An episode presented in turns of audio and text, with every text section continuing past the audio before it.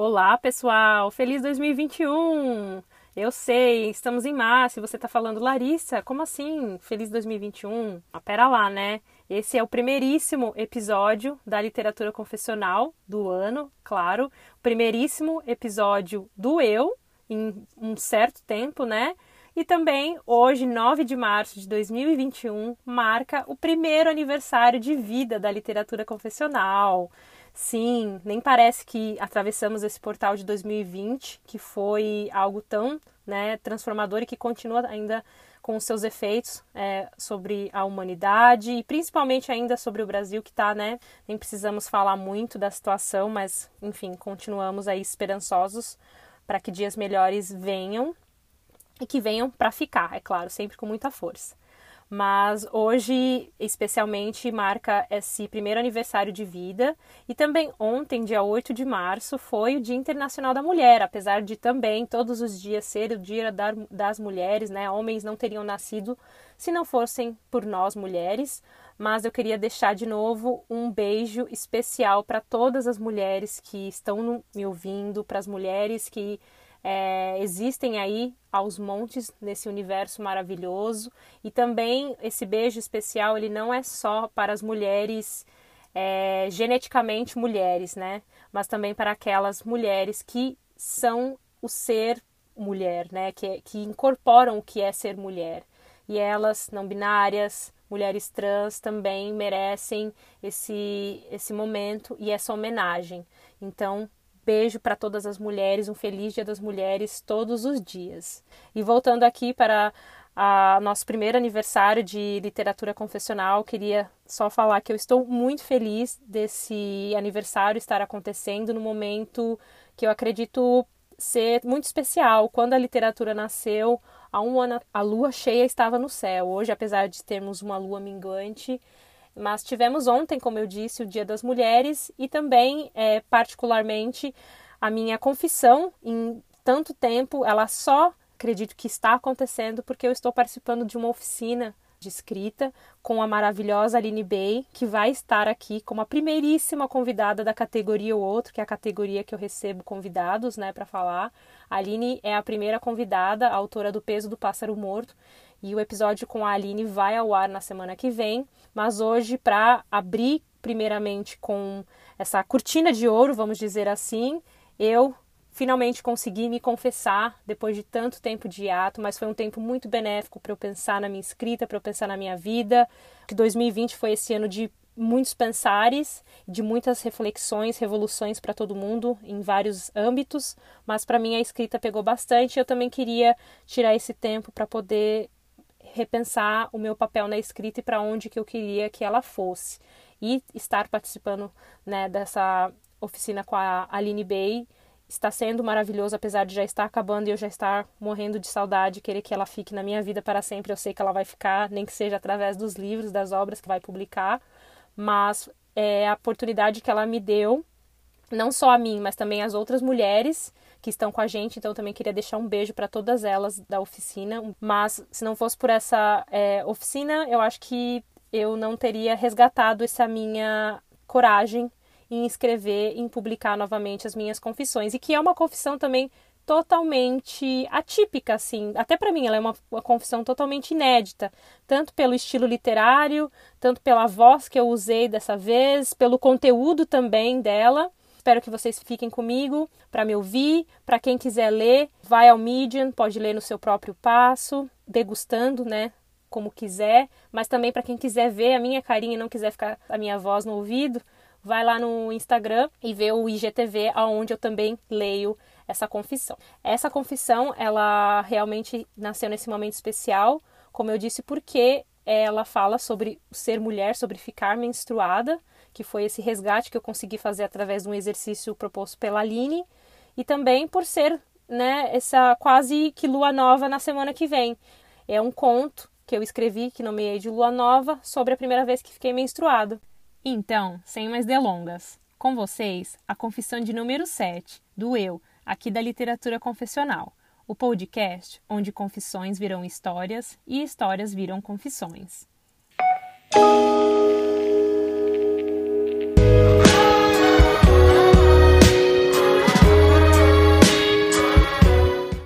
Eu me lembro o dia em que fiquei menstruada pela primeira vez na vida. Não sabia se tinha a tal da fase da lua certa no céu, mas escorreu sangue de cima para baixo. Não muito, mas o suficiente para sujar a calcinha de uma cor só que cobria todo o meu bumbum de menina. Mas achei que fosse por causa do suco tangue tomado em excesso, e que quando passa muito tempo no corpo da gente, se infla feito bexiga d'água, pedindo para ser estourada dentro da privada. Também pensei que fosse dor de tanto carregar comida pesada, com a diferença que aquela dorzinha não cutucava perto do umbigo, tampouco a linha horizontal que corta o pé que a barriga tem. Essa dor foi em direção às costas, onde ficam aquelas duas covinhas que eu nunca gostei muito de ter, só de uma, a da bochecha. Ainda bem que aprendi a diferença de uma dor para outra, até aquela que junta estômago e coração transformando eles em borboleta. Essa dor é a que mais dói. Para todas, a primeira solução, minha mãe dizia, é ir para o banheiro, ficar lá sentada até que uma hora a dor sai pelo cano. Naquele dia, então, fiz isso. Eu sempre impliquei com a cara do banheiro da casa do Jardim Marisa. Ele era escuro e frio, não tinha nem azulejo para enfeitar a parede e muito menos cortina para fazer a barragem fraca da água de chuveiro que, toda vez, deixava o chão feito poça de rua. A janela devia estar mais alta que o sofá de nuvem de onde o sol senta para nos observar. Entrava pouca luz, mas em compensação, muita barata. Vira e mexe, eu entrava lá e me deparava com uma tão escura quanto aquele piso esquisito. Durante a noite, o meu medo não era levantar no escuro e ver espírito, mas ter que ir ao banheiro topar os olhos naquelas asquerosas. Acho barata bicho feio. Só que por um tempo foi meu apelido de tanto que a temia. Era engraçado. Minha prima Liliane foi quem deu. Mas eu era bem diferente delas. Acho que do tipo barata bonita, se é que existe. Talvez eu fosse exceção. Eu tinha 11 anos já, num dia qualquer dentro de algum mês daquele 2001. De tarde, longe de qualquer barata ou espírito, passei pelo primeiro cômodo de casa, a cozinha, que só tinha 2 no total, quarto e cozinha. PS. Tem uma dó de banheiros... Adulto nenhum conta como parte da casa. E olha que tem vezes que passamos mais tempo lá, pensando na vida com o bumbum, que com a cabeça deitada no travesseiro. Vai entender. Abaixei os shorts e depois a calcinha, que de uma cor só acabou ganhando uma pincelada de outro tom que não tem no arco-íris. Sim, era vermelho como o sangue que é sugado de uma agulha, mas tinha uma tonalidade meio amarronzada. Até hoje ele continua tipo assim. Deve ser porque eu andei muito descalça ou porque sou morena mesmo. Engraçado que com o passar dos anos fui ficando cada vez mais pálida. Espero que sobre um pouco de cor para quando eu ficar velhinha e meu rosto não sumir. Já o branco dos meus olhos ficaram maiores quando os arregalei ao ver aquele sangue meio marrom cor da minha pele pintado na calcinha. Foi ali que me tornei instantaneamente a frase que toda menina espera um dia para ser. Virei mocinha. De pronto, saí do banheiro e contei para minha irmã que estava lá parada em frente à pia, lavando a louça de irmã mais velha. Ai, Tamires, desceu para mim, virei mocinha, e agora, o que eu faço? Ai, não acredito, vou ligar para a mãe, ela falou. Confesso que tive medo, não da reação da minha mãe, mas do que aquele momento representaria dali em diante. Larissa tinha virado mocinha. Por causa da minha intuição, a notícia logo se espalhou pela família. Todo mundo ficou sabendo. A primeira, depois da minha irmã e da minha mãe, deve ter sido a tia Lúcia. Tia Lúcia morava no mesmo quintal, só que em cima da gente, numa outra casa que tinha lá sobrado. Tia Lúcia sempre foi a tia mais especial das mais de 7 que eu tinha. Ela era minha madrinha, mas a de coração, porque eu nunca fui batizada na igreja, ao contrário da minha irmã. Nesse tempo, eu me portava com isso. Todas as minhas amigas eram batizadas, menos eu. Me sentia meio diferente, mas não menos abençoada.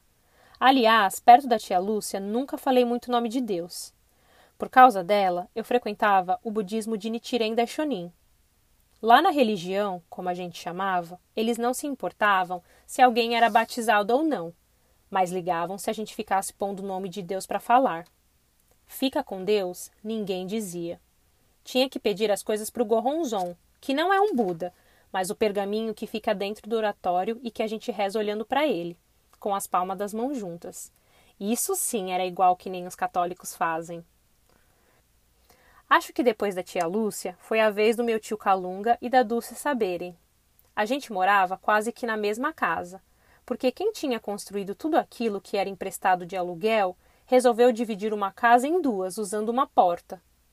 A casa da frente era minha, a casa de trás, do tio Calunga. Só que essa porta não dava para abrir de jeito nenhum, porque a fecharam de um jeito que não tinha fechadura, só a moldura de uma porta esquecida no tempo. A Bárbara, minha primeira amiga de infância, deve ter sido a primeira amiga que contei usando a minha voz. A Bárbara era mocinha quando ficou sabendo que eu tinha virado mocinha também. Ela era um ano mais velha que eu. Minha mãe, 24 anos mais velha, deve ter feito uma cara bem de mulher adulta impressionada quando chegou em casa e viu que ao invés de uma mocinha e uma menina, ela passava a ter duas mocinhas, uma de 14 e uma de 11 anos. No mínimo, uma surpresa para qualquer mulher mãe. Imagina chegar em casa num dia comum de trabalho e descobrir que suas filhas cresceram assim, sem você ver.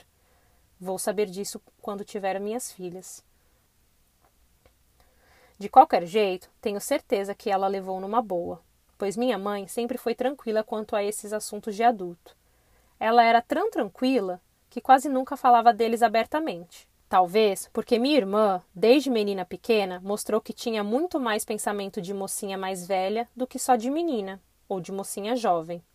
Já eu sempre fui tão tranquila quanto a ela. Não à toa, não me assustei tanto com o fato de saber que ia sangrar todo mês dali para frente. Afinal, os cantos roídos dos meus dedos sangravam quase todo dia de tanto que eu os feria com a farpa do dente. Já nem ligava. Me importava sim com o sangue, que ninguém sabia, mas escorria do meu coração pelos amores que me machucavam sem saber. Os meninos, aliás, até onde a professora falou, só viravam mocinhos quando nascesse pelo no saco, e nenhum dos que eu gostava deveria ter. Não porque eu já tivesse visto, mas porque eles sempre se comportaram mais como meninos chatos e nunca como mocinhos legais. Pode ser também porque eles preferiam as mocinhas que sabiam beijar de língua.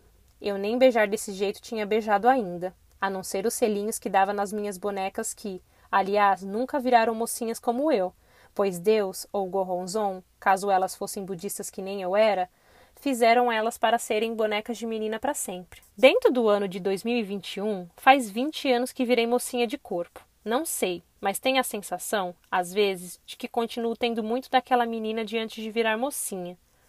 Devo ter guardado ela em alguma parte de mim, talvez no sorriso largo da mulher de corpo adulto que me tornei, ou no jeito meio ingênuo que herdei das cartas que escrevi aos montes às minhas amigas.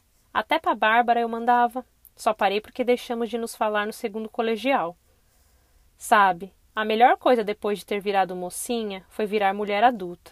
Não porque eu tenha peitão, já sei beijar de língua, ou fazer bem mais que isso com ela. Foi porque quem decidiu que eu devia parar de comer alimentos que têm sangue de bicho, que de certo iam parar na minha menstruação, não foi minha mãe, foi euzinha.